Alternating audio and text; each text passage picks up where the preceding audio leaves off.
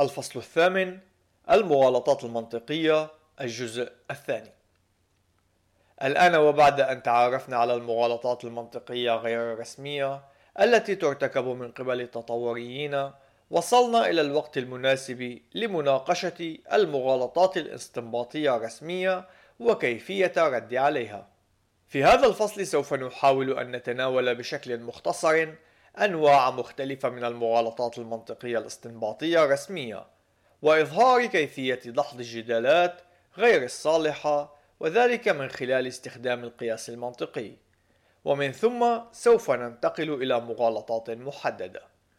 يمكنني القول بالاعتماد على تجربتي بأنه يوجد نوعان فقط من المغالطات المنطقية الرسمية التي يتكرر الوقوع بها من قبل التطوريين وهما مغالطة برهان الطلب أي مغالطة الخلط بين الواجب والكافي ومغالطة إنكار الفرض أي مغالطة نقض الفرض وهاتان المغالطتان هما ما سنقوم بتقديمه بشكل محدد في هذا الفصل.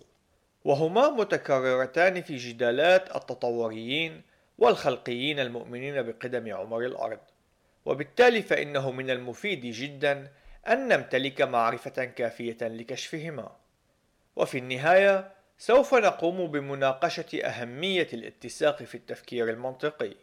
أعتقد شخصيا أن المغالطات الرسمية هي موضوع مميز وهي بديهية إلى حد ما. وتمتلك لمسة مختصة بعلم الرياضيات مما يعطيها أهمية خاصة بالنسبة لي. بالطبع إن الله قد أعطى كل شخص منا مهاراته الخاصة واهتماماته الخاصة. فبعض الأشخاص قد يجدون أن المغالطات الرسمية شديدة الصعوبة ومشتتة للتركيز وذلك بسبب استعمال الرموز الرياضية من جانب أول إني لا أريد أن يتسبب هذا الفصل بإحباط بعض القراء عن متابعة قراءة هذا الكتاب. فإن كنت قد وجدت أن هذا الفصل معقدا بالنسبة لك تجاوزه. سوف لن أخبر أي شخص عن ذلك ومن جانب آخر يوجد قيمة نفعية لدراسة المغالطات الرسمية وهي تخدم موضوع الدفاعيات إن هاتان المغالطتان متكررتا الوقوع بشكل كبير لذلك أرجو أن تعيد النظر في هذا الفصل وتعتبره بمثابة القشدة التي تضاف على قطعة الحلوى في علم الدفاعيات. إنه من الجميل أن نمتلك معرفة عن المغالطات الرسمية حين نقدم دفاعا عن الإيمان، لكن الأمر ليس حيويا فيمكنك الدفاع دونها. عنوان أنواع المغالطات المنطقية الاستنباطية الرسمية بداية يجب أن نتذكر أن المغالطات الرسمية يمكن أن يتم التعبير عنها باستخدام معادلات ورموز رياضية مثل إن كان لدينا P سيكون لدينا Q حيث أن كل من P و Q يمثلان فرضا عاما. وإن المغالطات الرسمية هي استنباطية بطبيعتها أي أن الاستنتاج هو حتمي التبعية للفرض وذلك في حال كان الجدل صالحا. مثال على الجدل الاستنباطي الصالح أولا إن كان P صحيحا سيكون Q صحيحا. ثانيا P هو صحيح. ثالثا وبالتالي فإن Q هو الآخر صحيح. يمكنك أن تستبدل كل من P و Q بأي افتراض صحيح وسوف تجد أنه في حال كان الفرضان الأول والثاني صحيحان فإن الاستنتاج الثالث سيكون هو الآخر صحيحا وبالتالي فإن الجدل صالح. يوجد طريقة أشد اختصارا لكتابة هذا الجدل وهي إن كان P سيكون Q لدينا P وبالتالي Q. وهذه الطريقة تحمل ذات المعنى للطريقة الأولى. إن المنطق الرسمي الاستنباطي يقسم عادة إلى فئتين وهما المنطق القطعي والمنطق الافتراضي أي الاقتراحي. المنطق القطعي يتعامل مع طبيعة التصنيفات والفئات المدرجة والمستبعدة، كما أن المنطق القطعي يتعامل مع كلمات مثل كل، بعض، ليس، لا. إن الجدل التالي هو جدل يعتمد المنطق القطعي. أولا كل الكلاب هي ثدييات ثانيا لا يوجد ثدييات من الزواحف ثالثا بالتالي لا يوجد كلاب من الزواحف القياس المنطقي هو جدل يمتلك فرضان واستنتاج وسوف نتعامل مع هذا النوع من الجدلات في هذا الفصل. إن المنطق الافتراضي يتعامل مع الطريقة التي ترتبط بها الفروض بعضها ببعض. وهذا النوع من الجدل يستخدم كلمات مثل إن كان بالتالي و أو وليس. والجدل التالي هو مثال عن الجدل الافتراضي. أولا إن كان الثلج يتساقط سيكون الجو باردا في الخارج. ثانيا إن الثلج يتساقط. ثالثا وبالتالي فإن الطقس بارد في الخارج. في الحقيقة إن هذا المثال يستخدم النموذج الرياضي الذي قمنا بتقديمه في بداية هذا الفصل. قم باستبدال P بإنها تثلج و Q بأن الطقس بارد في الخارج. سوف ينتج لديك بشكل مباشر. أولا إن كان لدينا P سيكون لدينا Q. ثانيا لدينا P. ثالثا وبالتالي لدينا Q. عنوان الدحض باستخدام القياس المنطقي. إن المغالطات التي سنقوم بالتركيز عليها في هذا الفصل هي من نوع المنطق الافتراضي لكني أريد أن أقوم بتقديم مختصر لكيفية تحديد ودحض الأنواع الأخرى من المغالطات الرسمية أيضا. والدحض يتم من خلال القياس المنطقي الذي هو أداة قوية لدحض أي جدل غير صالح دون الحاجة لمعرفة أسباب محددة لكون هذا الجدل مغلوطا. وهذا الأسلوب يعمل مع جميع أنواع الجدالات بالرغم من أنها قد تكون أصعب في التطبيق على بعض الجدالات من الأخرى. لنتأمل الآن في الجدل التالي. أولا بعض البشر جبناء. ثانيا جميع المجازفين هم بشر. ثالثا بالتالي فإن بعض المجازفين جبناء. وهذا هو الاستنتاج. هذا الجدل يمكن أن يتم التعبير عنه بطريقة رياضية من خلال استبدال البشر بالرمز باء والمجازفين بالرمز ميم والجبناء بالرمز جيم فيكتب الجدل بالطريقة التالية. أولا البعض من باء هم جيم. ثانيا جميع ميم هم باء. ثالثا بالتالي فإن بعض ميم هم جيم. قد لا يكون الأمر واضحا بشكل فوري فيما إذا كان هذا الجدل صالحا أم لا. لكن يوجد طريقة بسيطة لإثبات أنه غير صالح وذلك من خلال إظهار عدم صلاحية مثال آخر يحمل ذات الصيغة أي أنه يعطي ذات المعادلة الرياضية حين يتم اختزاله وكتابته بشكل رموز. ذلك يعني تقديم مثال آخر يحمل ذات الصيغة ويكون الاستنتاج المقدم منه باطلا بشكل واضح. فنقوم بتقديم الجدل التالي. أولا بعض الثدييات هي قطط. ثانيا جميع الكلاب هي ثدييات. ثالثا وبالتالي فإن بعض الكلاب هي قطط. إن الجدل الثاني يمتلك ذات الصيغة التي يمتلكها الجدل الأول. ويمكن كتابته باستخدام رموز ميم للكلاب جيم للقطط وباء للثدييات. وسيظهر مطابقا للجدل الأول المكتوب بطريقة الرموز وبما أن الجدل الثاني هو جدل غير صالح وذلك أنه من الواضح أن الفروض التي قدمت صحيحة ولكن الاستنتاج الذي هو بعض الكلاب هي قطط إنما هو خاطئ بشكل بين. فسيكون الجدل الأول أيضا غير صالح لأنه يمتلك ذات الصيغة التي يمتلكها جدل آخر غير صالح. وبالتالي فإنه دون معرفة المغالطة التي تم ارتكابها يمكننا أن نقوم بدحض أي جدل غير صالح من خلال القياس المنطقي.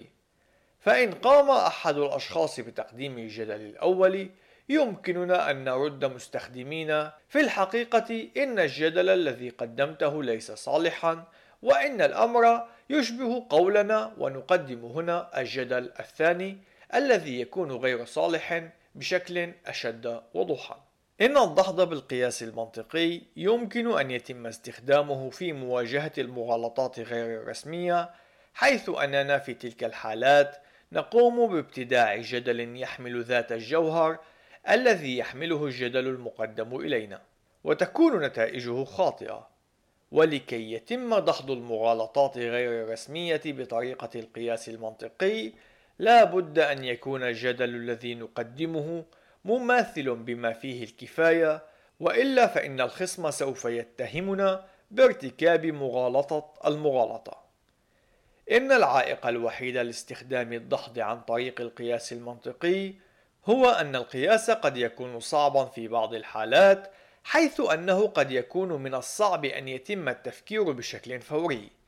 تذكر أن الغاية هي تقديم جدل يتميز بأنه أولا ذو صيغة مماثلة للجدل الأصلي وثانيا يمتلك فرضيات صحيحة وثالثا يكون الاستنتاج خاطئا بطريقة واضحة. قد يشكل هذا الأمر تحديا فالمطلوب هو أن يتم اتباع هذه المعايير وخصوصا عند الحاجة للقيام بذلك بسرعة. لذلك سيكون من المفيد أن يتم التعرف على عدد من المغالطات الرسمية. يوجد ستة مغالطات في المنطق القطعي وهي تتجاوز الغاية المرجوة من هذا الكتاب إضافة إلى أنها أقل استخداما من المغالطتين المختصتين بالمنطق الافتراضي. لذلك سنقوم الآن بالانتقال إلى المنطق الافتراضي. عنوان المنطق الافتراضي. إن أحد أنواع المنطق الافتراضي يدعى المنطق الطباقي أو نقد الفرد وهو بالشكل التالي أولا P أو Q ثانيا ليس P ثالثا وبالتالي ليس Q. إن هذا الجدل هو جدل صالح وبالتالي فإنه يمكننا أن نقوم باستخدام الفرضيات بدلا من كل من P و Q وفي حال كان الفرضان اللذان استخدمناهما صحيحان فسيكون الاستنتاج كذلك على سبيل المثال. أولا إما أن الدكتور لايل في مكتبه أو أنه يعمل من المنزل. ثانيا الدكتور لايل ليس في مكتبه. ثالثا وبالتالي فإن الدكتور لايل يعمل من منزله. من الواضح أنه في حال كان الفرض صحيحا فإن الاستنتاج سيكون كذلك. وبالتالي فإن الجدل صالح. هذا سينقلنا الآن إلى نوع من الجدل نريد أن نركز اهتمامنا عليه في هذا الفصل ألا وهو القياس المنطقي للافتراضات المختلطة. بما أننا نعرف بأنه نوع من القياس المنطقي فهذا يشير إلى أنه يمتلك اثنين من الفروض واستنتاجا واحدا.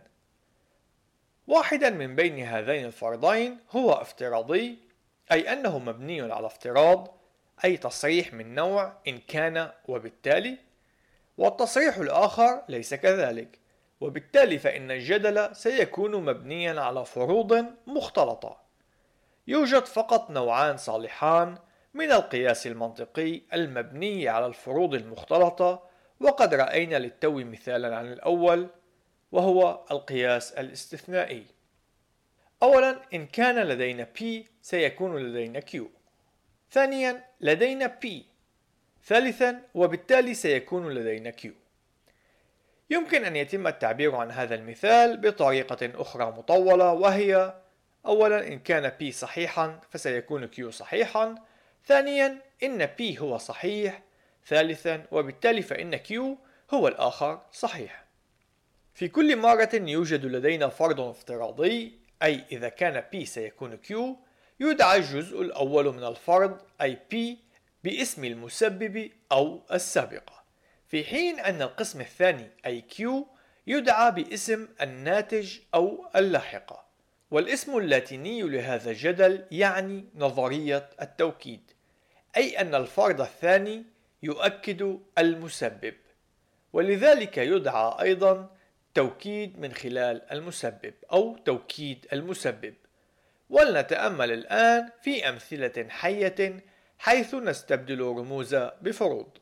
أولا إن كان الثلج يتساقط فإن الطقس سيكون باردا في الخارج. ثانيا إن الثلج يتساقط. ثالثا وبالتالي فلا بد أن الطقس بارد في الخارج. والآن سنقوم باستعراض النوع الآخر من القياس المنطقي المبني على الفروض المختلطة وهو التالي. أولا إن كان لدينا P فسيكون لدينا Q. ثانيا ليس لدينا P. ثالثا وبالتالي ليس لدينا Q. إن الفرض الثاني يؤكد على أن الناتج Q ليس صحيحا وبالتالي فإن المسبب هو الآخر لا يمكن أن يكون صحيحا. ذلك لأنه لو كان صحيحا لكان الآخر كذلك. إن الاسم اللاتيني لهذا النوع من الجدل يعني نظرية النفي أو النقض في هذا الجدل يقوم الفرد الثاني بنفي صحة النتيجة وبالتالي فإن هذا الجدل يدعى أيضا نقد الناتج أو نفي الناتج. وهو جدل صالح بشكل تام وها هنا مثال عن نقد الناتج. أولا إن كان الثلج يتساقط فإن الطقس سيكون باردا في الخارج. ثانيا إن الطقس ليس باردا في الخارج. ثالثا وبالتالي فإنه لا يوجد تساقط للثلوج. عنوان فرعي توكيد الناتج. سنقوم الآن بالنظر في قياس منطقي غير صالح للفروض المختلطة وهو الجدل التالي. أولا إن كان P سيكون Q. ثانيا لدينا Q ثالثا وبالتالي سيكون لدينا P. إن هذا الجدل هو جدل مغلوط فعلى الرغم من أن حقيقة P تؤكد حقيقة وقوع Q إلا أن العكس ليس صحيح فالناتج Q يمكن أن يكون صحيحا دون أن يكون المسبب صحيحا. ولنقم الآن باستبدال رموز بفروض ونعاين سبب عدم صلاحية هذا الجدل. أولا إن كان الثلج يتساقط فإن الطقس سيكون باردا في الخارج. ثانيا إن الطقس بارد في الخارج. ثالثا وبالتالي فإنه يجب أن يكون الثلج يتساقط. لكن من الواضح أن الطقس البارد في الخارج لا يعني بالضرورة بأن الثلج يتساقط. قد يكون هذا صحيحا في بعض الحالات الاستثنائية من خلال المصادفة لكن هذا الأمر لا يمكن أن يكون الحالة العامة. وبالتالي فإن الجدل ليس صحيحا. لأنه حتى في حال كانت الفروض صحيحة فإن الناتج ليس بالضرورة صحيحا. وتدعى هذه المغالطة مغالطة التأكيد من خلال الناتج أو الخلط بين الواجب والكافي. إذ أن الناتج Q قد تم تأكيد وقوعه في الفرد الثاني لكن هذا لا يضمن أن الاستنتاج سوف يكون صحيحا ولنتأمل الآن في بعض الأمثلة التطورية. أولا إذا كان التطور صحيحا سوف نتوقع أن تمتلك الكائنات الحية تشابها في سلسلة الحمض النووي. ثانيا الكائنات الحية تمتلك تشابها في سلسلة الحمض النووي. ثالثا وبالتالي فإن التطور صحيح. لكن يوجد العديد من الأسباب التي قد تتسبب بالتشابه بين سلاسل الحمض النووي للكائنات الحية. مثلا جميع الكائنات تمتلك خالقا واحدا أو أن التشابه هذا هو ناتج عن التشابه في الكيمياء الحيوية. مثال آخر. أولا إن كان الانفجار الكوني صحيحا فإننا سوف نتوقع وجود أمواج الإشعاعات الكهرومغناطيسية الكونية. وهي تعرف اختصارا ب CMB ثانيا نحن نجد أمواج الإشعاعات تلك. ثالثا وبالتالي فإن التطور صحيح.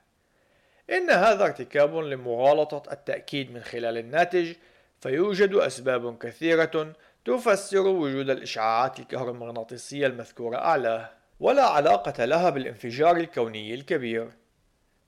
مثال آخر. أولا إن كان التطور صحيحا فإننا سنتوقع وجود سلاسل منطقية للمستحثات في الطبقات الصخرية. ثانيا إننا بالفعل نجد أن سلاسل من المستحثات تتواجد في الطبقات الصخرية. ثالثا وبالتالي فإن التطور صحيح. لكن وبناء على النموذج الذي قد ينتج عن الطوفان فإن الخلقيين سوف يتوقعون وجود مثل هذه السلاسل من المستحثات في الطبقات الصخرية. وبالتالي فإنه يمكن الجدل بأن الخلق لا بد أن يكون صحيحا للأسباب عينها. من المؤكد أن الفروض لا تثبت الاستنتاج. عنوان فرعي نفي المسبب أو السابقة سنقوم الآن بالنظر في القياس الثاني غير الصالح للفروض المختلطة وهو الجدل التالي. أولا إن كان لدينا P سيكون لدينا Q. ثانيا ليس لدينا P. ثالثا وبالتالي فإنه ليس لدينا Q. إن الجدل يقول بأن P ليس صحيحا ومن ثم يستنتج أن Q يجب أن يكون خاطئا إلا أن هذا ليس بالضرورة صحيحا. فالفرض Q قد يكون صحيحا حتى في حال كان P خاطئا وبالتالي فإن هذا الجدل ليس صالحا. هذا ما يعرف بمغالطة نفي المسبب وذلك أن الفرض الثاني ينفي السابق أو ينفي المسبب إلا أن هذا الاستنتاج غير مؤكد. والآن فلنقم باستخدام الفرضيات بدلا من الرموز. أولا إن كان الثلج يتساقط فلا بد أن يكون الطقس باردا في الخارج. ثانيا إن الثلج لا يتساقط. ثالثا وبالتالي فإن الطقس ليس باردا في الخارج. لكن من الواضح أن عدم تساقط الثلوج لا يعني أن الطقس ليس باردا في الخارج. إن هذا الجدال مغلوط لأننا وبالرغم من امتلاكنا فرضيات صحيحة إلا أن الاستنتاج كان خاطئا. ولنأخذ الآن مثالا تطوريا يستخدم نفي المسبب. أولا إن وجدنا مستحاثات للبشر والديناصورات متموضعة في نفس الطبقة الصخرية فإن هذا سيشير إلى أن البشر والديناصورات قد وجدوا في وقت واحد.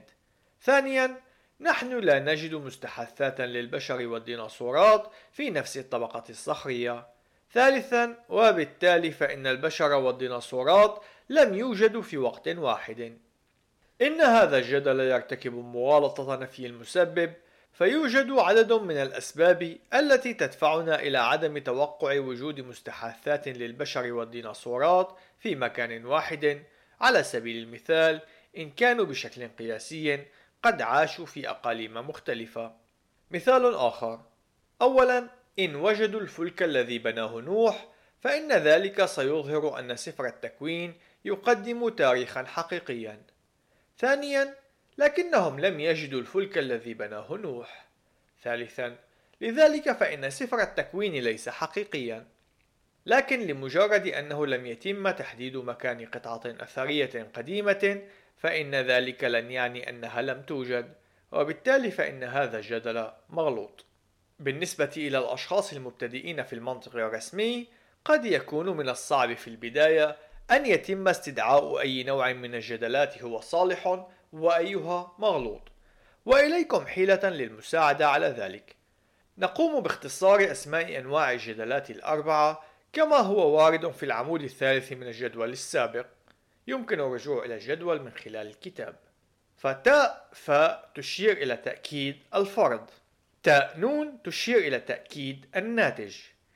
نون نون تشير إلى نفي الناتج. ونون فاء تشير إلى نفي الفرض فأي اختصار يمتلك حرف نون واحد هو المغلوط؟ أي أن تأكيد الناتج ونفي الفرض هما جدلان مغلوطان. عنوان السليم في مواجهة الصالح. ليست كل الأخطاء في التفكير المنطقي هي مغالطات منطقية. فلنتأمل بداية في الجدل التالي. أولا إن كانت الشمس حارة حينئذ سيقوم سكان المريخ بغزو الأرض. ثانيا إن الشمس حارة. ثالثا وبالتالي فإن سكان المريخ سيقومون بغزو الأرض. هل هذا جدل صالح؟ الإجابة هي نعم. إنه جدل من نوع تأكيد الفرض الذي سبق ورأينا أنه جدل صالح. وبالتالي فإن هذا الجدل لا يحتوي على مغالطة منطقية. ويجب أن نتذكر أن الجدل الصالح يعني ببساطة أن الاستنتاج يتبع الفروض. لكن الجدل المقدم أعلاه يمتلك فرضا خاطئا وبالتالي فإن الاستنتاج الذي وصلنا إليه لن يكون بالضرورة صحيحا بالرغم من أنه قد تبع الفروض. وبالتالي فإن هذا الجدل هو غير سليم. إن الجدل السليم هو الجدل الذي يكون صالحا وجميع فروضه صحيحة. ففي رد على الجدل المقدم أعلاه يمكننا الرد بالقول بالرغم من أن الجدل الذي قدمته هو جدل صالح إلا أنه ليس سليم. فالفرض الأول الذي أدليت به هو فرض عبثي وبالتالي فإن الاستنتاج الذي وصلت إليه غير موثوق به.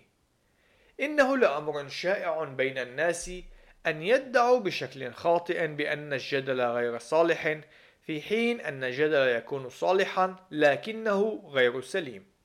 عنوان الجدل الخطابي أو القياس المنطقي الخطابي. من النادر أن نجد أشخاص يستخدمون في حياتهم اليومية الحجج أو الجدل المنطقي بالطريقة التي ذكرناها في الأمثلة أعلاه في الغالب أنهم سيقومون بتقديم التصريحات بطريقة بسيطة بحيث أنهم يفترضون أن بعض الحقائق متضمنة ومتفق عليها. إن هذا الأمر جيد ولكنه في الوقت عينه من المقبول أن نقوم بترجمة هذا النوع من الجدلات الخطابية إلى النوع القياسي وذلك يتضمن أنه يتوجب علينا أن نحافظ على معنى الجدل. في معظم الأحيان نجد أن الأشخاص قد لا يقومون بالتصريح العلني بأحد الفروض أو حتى أنهم قد لا يصارحون بالاستنتاج في الجدل الذي يقدمونه. فإنهم يقومون بافتراض أن الأجزاء المفقودة متفق عليها من الجميع. وهذا النوع من الجدلات الذي يكون البعض من أجزائه مفقودا يدعى بالجدل الخطابي. إن هذا النوع من الجدل مقبول كما أنه من المقبول أن نقوم نحن بملء الفراغات أي أن نقوم بتقديم الأجزاء الناقصة وذلك بغية إظهار خطأ ذلك الجدل. في إحدى المناظرات مع تطوري يدعى جيم الذي كان قد جادل بالتالي. اقتباس من الواضح أن الديناصورات لم تتواجد مع البشر في نفس الفترة الزمنية فنحن لا نجد بقاياهم في نفس الطبقات الصخرية. نهاية الاقتباس. ولإظهار سبب خطأ هذا الجدل الخطابي يتوجب علينا ترجمته إلى صيغة القياس المنطقي ونقوم بإظهار الفروض الناقصة. فينتج لدينا الجدل التالي. أولا إن وجدنا مستحاثات للبشر والديناصورات متموضعة في نفس الطبقة الصخرية فإن هذا سيشير إلى أن البشر والديناصورات قد وجدوا في وقت واحد. ثانيا نحن لا نجد مستحاثات للبشر والديناصورات في نفس الطبقة الصخرية. ثالثا وبالتالي فإن البشر والديناصورات لم يوجدوا في وقت واحد. إن هذا الجدل يعتمد على مغالطة إنكار الفرد. وبما أنه جدل غير صالح فالاستنتاج هو الآخر لن يكون ذو موثوقية. في بعض الأحيان حين يتم تحويل الجدل الخطابي إلى جدل قياسي يتبين أن الجدل صالح إلا أنه ليس سليم. في معظم الأحيان نجد أن الفرضيات الخاطئة هي الفرضيات التي يتم إسقاطها من الجدل الخطابي. على سبيل المثال اقتباس لا يمكن أن يوجد أي دليل على وجود الله إذ أنه يوجد الكثير من الملحدين في العالم. نهاية الاقتباس. من خلال إظهار الفرض المفقود سيكون لدينا الجدل القياسي التالي. أولا إن كان يوجد دليل على وجود الله فلن يوجد أي شخص ملحد ثانيا يوجد ملحدين كثيرين في العالم. ثالثا بالتالي فإنه لا يوجد أي دليل على وجود الله. إن الجدل المقدم هو جدل صالح يعتمد على نظرية النقد أي إنكار الناتج لكنه غير سليم. إذ أن الفرض الأول الذي تم إغفاله من التصريح المعلن إنما هو فرض خاطئ. فإن وجود دليل لشيء ما لن يعني بالضرورة أن الجميع سوف يقبلون به. عنوان ضرورة الاتساق لقد قمنا سابقا بلمس ضرورة وجود اتساق في رؤيتنا للعالم حيث أننا أشرنا إلى فحص الرؤية للعالم والتدقيق في اتساقها وذلك في الخطوة الثانية من اختبار قائمة المراجعة تاء تاء شين الآن بعد أن قمنا بالاطلاع على مقدمة في علم المنطق أصبحنا قادرين على أن نسأل لماذا يكون من المهم أن تكون رؤيتنا للعالم متسقة داخليا ولا تمتلك أي تناقضات. بمعزل عن الحقيقة الواضحة بأن الشيئين المتناقضين لا يمكن أن يكونا صحيحين يوجد عدد من العواقب الوخيمة لوجود مجرد تناقض واحد. يقال عن افتراضان أنهما خاطئان إذا كان الواحد منهما ينفي الآخر. وبالتالي فإن ألف وليس ألف هما فردان متناقضان. في اللغة نقوم بتحويل الفرد إلى نقيضه من خلال إضافة النفي إليه. وبالتالي فإن الفرد إن الدكتور سين في عمله اليوم يتناقض مع الفرض إن الدكتور سين ليس في عمله اليوم. فحين يكون لدينا فردان متناقضان سيكون الواحد منهما صحيحا في حين يكون الآخر خاطئا ما الذي سيحدث في حال افترضنا وجود فردين متناقضين وصحيحين في الوقت عينه؟ سوف يتبين لنا أننا سوف نكون قادرين على الوصول إلى أي نتيجة نريدها. إنه ممكن بشكل حرفي أن نقوم بالوصول إلى أي استنتاج باستخدام المنطق السليم فيما لو أننا انطلقنا من فردين متناقضين. إن هذا هو السبب في أهمية عدم وجود تناقضات في الرؤية للعالم. وإليكم مثال عن ذلك. فلننطلق من الفرض P الذي يقول إن الدكتور لايل هو مؤلف هذا الكتاب. إن هذا الافتراض صحيح وسيعني بأن نفي هذا الفرض أي ليس P. إن الدكتور لايل ليس مؤلف هذا الكتاب سيكون بالضرورة خاطئ. الآن فلنفترض بأنك قد سمحت بوجود تناقض أي أن الفرضين P وليس P صحيحان. أستطيع حينئذ أن أضيف أي افتراض سخيف أريده ولنقل أنه Q الذي يصرح بأن القمر مصنوع من الجبنة الخضراء. الآن إن كان P صحيحا فإن الفرض P أو Q هو صحيح. إذ أنه في علم المنطق يمكنني أن أضيف أي شيء إلى التصريح الصحيح من خلال ربطه باستعمال أو والناتج سيكون صحيحا. وبالتالي فإن التصريح الدكتور لايل هو مؤلف هذا الكتاب أو أن القمر مصنوع من الجبن الأخضر هو فرض صحيح. لكنه قد سمح لي أيضا أن أفترض أن ليس P هو الآخر صحيح. أي إن الدكتور لايل ليس هو مؤلف هذا الكتاب. فالآن أنا قادر على أن أقدم القياس التالي. أولا الدكتور لايل هو مؤلف هذا الكتاب أو أن القمر مصنوع من الجبن الأخضر برموز P أو Q. ثانيا الدكتور لايل ليس مؤلف هذا الكتاب برموز ليس P. ثالثا بالتالي فإن القمر مصنوع من الجبن الأخضر برموز بالتالي ليس Q. إن هذا القياس من النوع الذي سبق أن أشرنا إليه في مطلع هذا الفصل ويدعى المنطق الطباقي أو القطعي. إن هذا القياس هو قياس صالح وذلك لأننا إن قمنا باستخدام الصيغة الرياضية له واستبدلنا رموز بأي فروض سيكون من الممكن أن أقوم باستنتاج أي شيء وذلك من خلال تناقض واحد فقط وبطريقة صحيحة. لربما تكون قد تعجبت سابقا من سبب توصل بعض الأشخاص إلى استنتاجات عبثية والآن لدينا إجابة محتملة عن هذا التساؤل. فقد يكون المنطق الذي يعتمدونه بالحقيقة صحيحا إلا أن رؤيتهم للعالم تحتوي على تناقضات. قد رأينا أنه من خلال تناقض بسيط استطعنا أن نستنتج أي شيء وبغض النظر عن مدى عبثيته قد لا يكون التناقض واضحا كما سبق وقدمنا في المثال أعلاه لكن سواء كان التناقض مخفيا أو ظاهرا النتيجة ستكون أنه من الممكن إثبات أي شيء من خلال تناقض واحد فقط. ولهذا السبب فإنه أمر حيوي للغاية أن يتم رصد عدم الاتساق في الرؤية التطورية للعالم.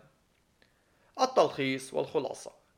إن المغالطتين المنطقيتين الرسميتين أي توكيد الناتج ونفي الفرض هما من أكثر أنواع المغالطات شيوعا في الجدالات التي يقدمها التطوريون. وغالبا ما يتم تقديمهما بشكل جدالات خطابية إلا أنه من الممكن وبشكل دائم أن يتم ترجمتهما إلى جدالات قياسية وذلك بتقديم الفروض المفقودة بشكل صحيح. يجب على الخلقي التوراتي أن يكون مستعدا بشكل دائم ليقوم بكشف هذه المغالطات إضافة إلى المغالطات التي تم تقديمها في الفصل السابق. يجب أن نلاحظ أيضا أن الاستنتاجات الخاطئة لا تنجم فقط عن المغالطات المنطقية فالجدل المقدم قد يكون صالحا لكنه غير سليم وذلك نتيجة لخطأ في الفروض. في الحقيقة لقد رأينا أنه من الممكن إثبات أي شيء أيا تكن عبثيته إن سمحنا بوجود فروض متناقضة. إن القابلية لكشف المغالطات والفروض الخاطئة هي أمر حيوي إلا أنه يتم تجاوزه في الدفاعيات المسيحية. إن المغالطات الرسمية وغير الرسمية تم تناولها من خلال سلسلة من المقاطع التقديمية التي قمنا بتقديمها والمتوفرة على قناة اليوتيوب وصفحة الفيسبوك الخاصة بنا. بإمكانكم أيضا الرجوع إليها من خلال زيارة موقعنا الإلكتروني www.reasonofhope.com